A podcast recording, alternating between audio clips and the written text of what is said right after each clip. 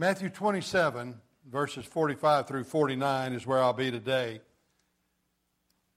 This is the fourth in the series of the seven last words of Jesus on the cross.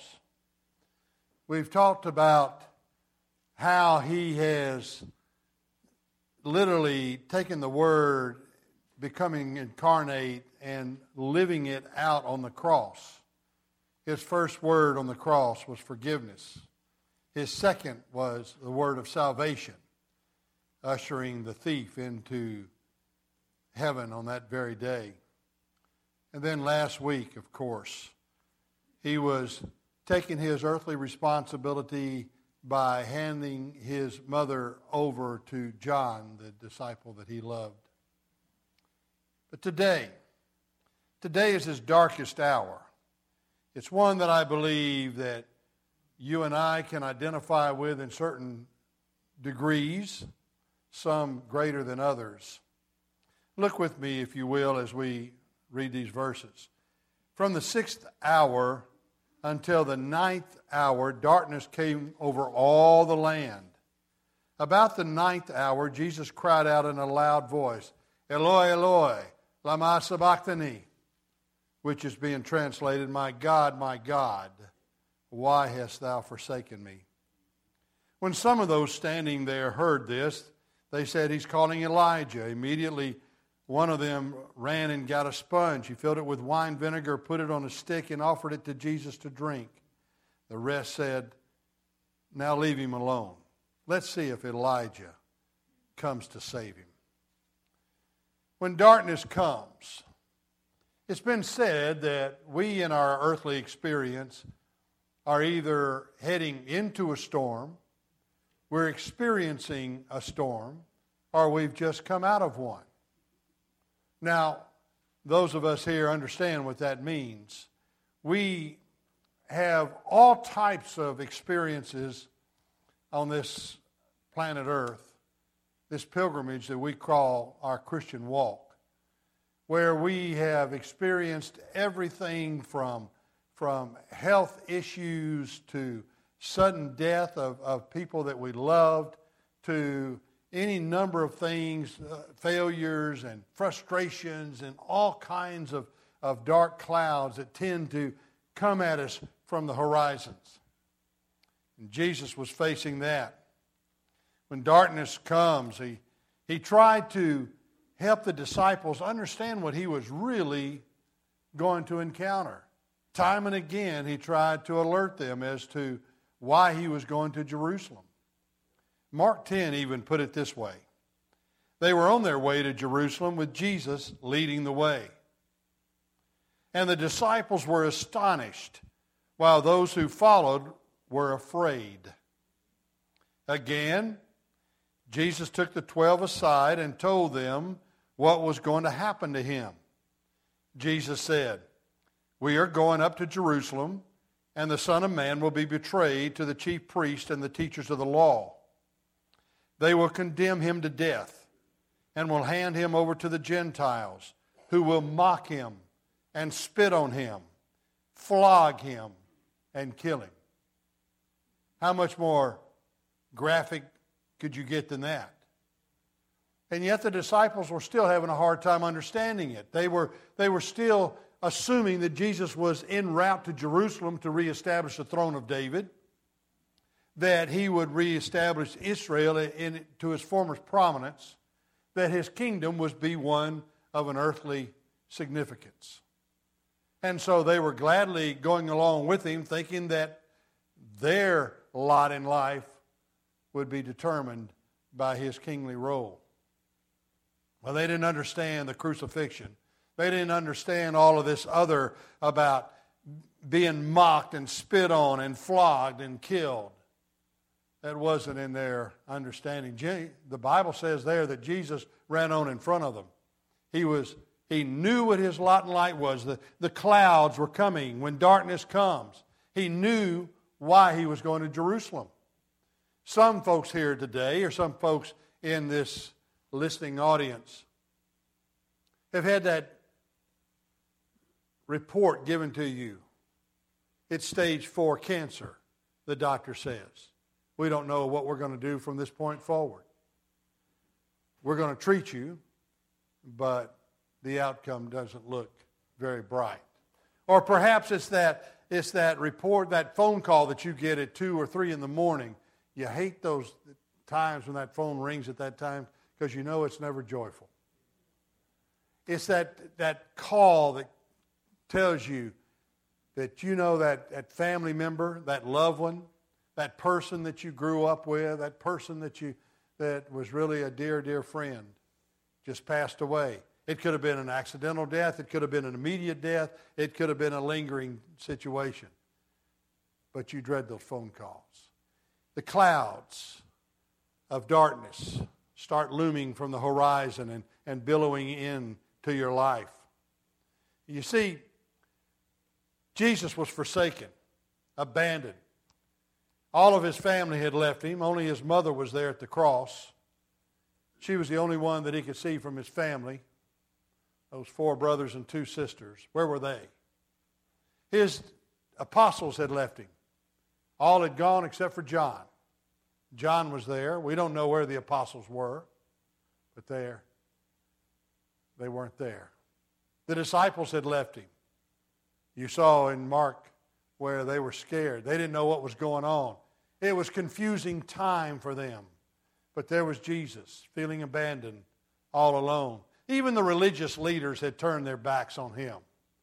These religious leaders that were trying to quote biblical law, biblical tenets, biblical principles that Jesus, as the Word of God, authored.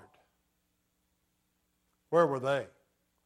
And so sometimes when family, when friends, when church, when, when you feel that you're all abandoned, it just feels like the clouds are coming in.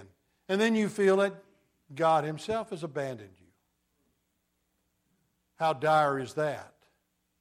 Why hast thou forsaken me, he said. Tchaikovsky wrote, None but the lonely heart can feel my anguish. Jesus could have written that as well. The Bible says in 2 Corinthians 5:21 that God made him who knew no sin to be sin for us, so that in him we might become the righteousness of God. Jesus knew no sin. He had never known sin because sin is what separates us from God. He's never been separated from God. And yet, on that day at that cross at Calvary, he became the Passover sacrificial lamb, pure, without spot, without blemish. The Father gave him to be the ultimate sacrifice for the sins of mankind. As the sins of the world were placed on his shoulders, he felt the weight of those sins, and the sin result in its separation from God. He felt forsaken. And there at noon, the Bible says he was crucified on the third hour, which would be 9 a.m. And at the sixth hour, the skies got black.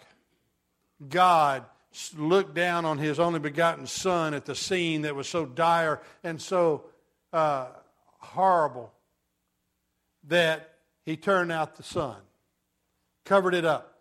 All of nature, all of creation were still for those three hours. I doubt seriously that there was even a bird chirping none of, of creation moving around, stirring because of the scene from the Creator.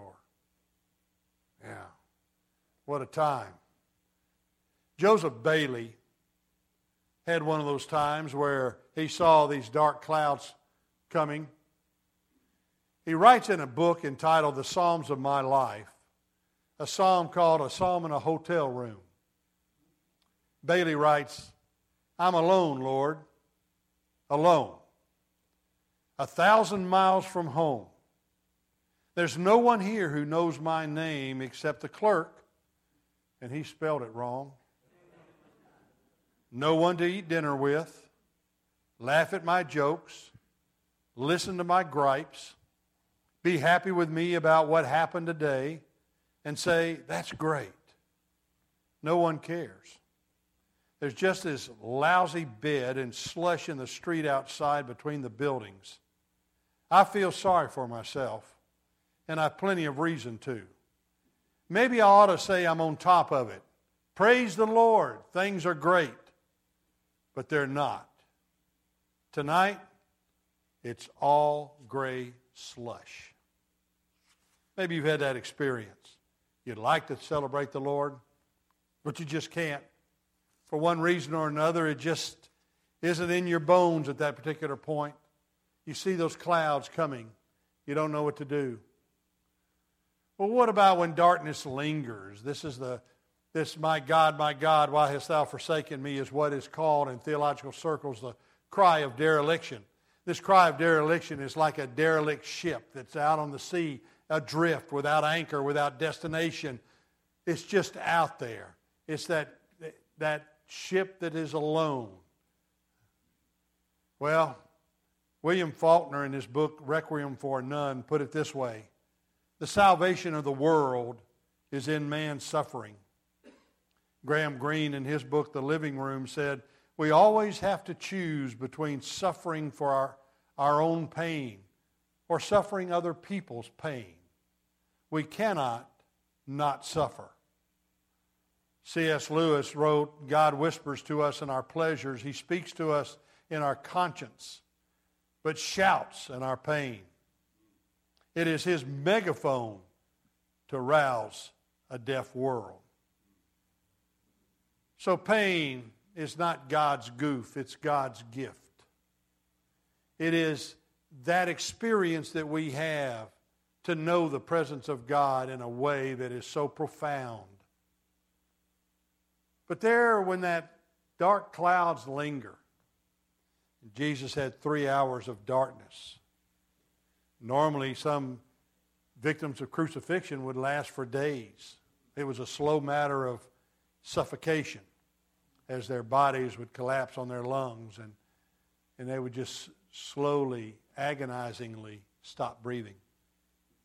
Well, God the Father was gracious to his Son. There in those three hours, though, as the blackness covered the earth, as he felt the pain lingering, he felt alone. He felt that he was being abandoned. One has written the, the verse, I was hungry. See if this identifies, if you can identify with this. I was hungry and you formed a humanities club and discussed my hunger. Thank you. I was imprisoned and you crept off quietly to your chapel and prayed for my release. I was naked and in your mind you debated the morality of my appearance. I was sick and you knelt and thanked God for your health. I was homeless and you preached to me of the spiritual shelter of the love of God. I was lonely and you left me alone to pray for me. You seem so holy, so close to God, but I'm still very hungry and lonely and cold. Is that your experience? Has that been your experience? You know, I think it's, it's relived day in and day out by somebody, somewhere, sometime, always it's an ongoing circumstance and situation. What about you and your experience? Do you feel, feel that, that when they quote the Aramaic, Eloi, Eloi, lama sabachthani, it is that, that stark realization that when he cried that in Aramaic, like crying out, Abba, Father, it is that experience, that, that, that joy, that profound realization and memory that sticks in their minds about what Jesus said. Wow. Have you ever felt forsaken? Have you ever felt that the pain was too great? Have you ever felt that nobody cared? That you've been abandoned? Have you ever been there? Have you ever done that? Is it your experience or not? Well, I want you to see when daylight breaks because Jesus cried out, My God, my God, why have you forsaken me? My God, in a personal way. By faith in Jesus Christ, we have a relationship with God the Father that is personal, is intimate, is real. And He is our God. The Bible tells us in John 1:12, for as many as received him, to them he gave the power, the authority, the opportunity, the right to become children of God to those of us that believe on his name. Amen. And so we have been adopted into his family, and we cry out to him, Father, Abba, my God, my God, you are mine, and I am yours. And together we're going to get through this thing, but that doesn't demean the fact that I still feel alone and forsaken. Well, Jesus was trying to help the disciples understand what he was about to experience prior to the crucifixion. John 16 32, Jesus said, But a time is coming and has come when you will all be scattered, each to his own home. You will leave me all alone. But he didn't leave it there. He says, Yet I am not alone, for my Father is with me. You see, God's never closer to us than when we are going through these experiences. These times of, of turmoil, these times of pain, these times of, of aloneness, if you will, these times when we feel all alone and yet we come to the realization that my God is there with us every step of the way. In fact, the Bible says that God was never closer to Jesus than he was at that particular hour. He's never closer to you than, he, than at that particular time in your life. 2 Corinthians 5.19 says that God was in Christ reconciling the world unto himself. Hebrews 5 or Hebrews 13 says, because God has said, I will never leave you I will never forsake you. Jesus said, Lo, I'm with you always, even to the end of this age. Wow.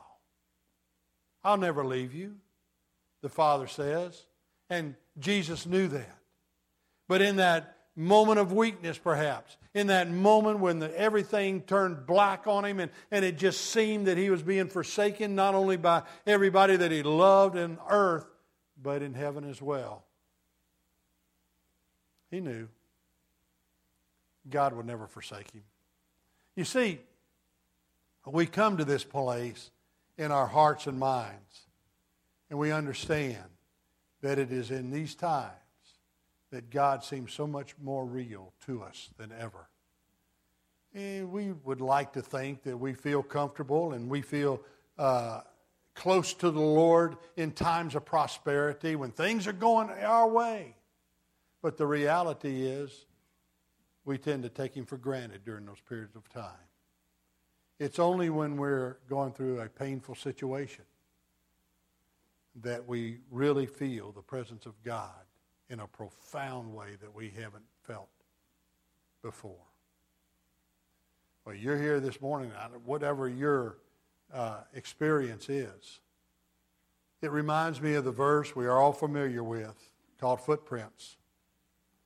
And it says there was a man who had just died and he was reviewing the footsteps that he had taken in his life. He looked down and noticed that all over the mountains and difficult places he had traveled, there was only one set of footprints. But over the plains and down the hills, there were two sets of footprints, as if someone walked by his side. He turned to Jesus and said, There is something I don't understand. Why is it that down the hills and over the rough and difficult places I have walked alone? For I see in these areas that there's just one set of footprints. Jesus looked at him and said, It is true that while your life was easy, I walked along your side. But here, when the walking was hard and the paths were difficult, I realized that was the time you needed me most. And that is why I carried you. Amen. So here we are in this particular passage. We understand Jesus felt the weight of the sin of the world on his shoulders. He would as the sacrificial lamb. There was a time during the prior to the Exodus when the plagues came. And then there was the three days of darkness as one of the plagues over the land of Egypt. And then that was followed by what? The angel of death who came over the houses and the blood of the lamb that was on the doorpost and the lintel told the angel of death, the blood of the lamb has covered their sins. He passed over their house not because of the people inside and their goodness, but because of the blood that covered their sins. And at that time, the blackness of that night, that day, the blackness of that moment, where the blood of the Lamb covered the sins of mankind, those who would but believe in him as their personal Lord and Savior. He knew at that moment, at that moment, that his sacrificial atonement for our sin would last for generations and generations into eternity. Wow. We are covered. We are covered. Do you know Christ Jesus as your personal Lord and Savior? Have you trusted in Him as your Lord? Today is an opportunity. I don't know the backgrounds of everybody that's here today or everybody that's listening on this live feed. But let me just simply say that if you never trusted Jesus Christ as your Lord and Savior, you don't know life. Jesus is life abundant and eternal. Through him we have abundant and eternal life. Through Jesus Christ we find salvation. We find forgiveness. We find God at our side. Jesus said, I am the way, the truth, and the life. No one comes to the Father but through me. There is none other name under heaven given among men whereby we must be saved. I am the door, Jesus said. By me, if any man shall enter in, he shall be saved. Wow. It's not any more clear than that, folks. It is that clear. So let me encourage you if you've never trusted Jesus Christ as your Lord and Savior today, don't linger. Turn it over to Him. You may be in that, in that circumstance or that situation that we've been speaking of, that when the dark clouds come, and maybe they're lingering over you right now, the way for them to dissipate is by faith in Jesus. Maybe you've trusted Christ as your Lord and Savior. You've never followed Him by public profession of faith or by baptism. This is your opportunity to indicate you feel, in a step of obedience. This is what the Lord's calling you to do. And maybe you're not a member of this church and you're looking for a church family. If you're looking for a church family, we've got a great one right here. Amen. A place to serve the Lord. We'd love to have you serve alongside us. And for all of us, it's a time of reflection, of looking at Jesus Christ, the author and finisher of our faith, to Him for our life, abundant and eternal. Let's pray. Our most gracious Father, we praise you for who you are, and we thank you so much for this day that you've given us. Lord, what a joy it is to be in your presence. Thank you for these decisions being made.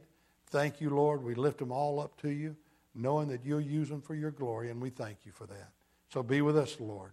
For it's in Jesus' precious name we pray. Amen.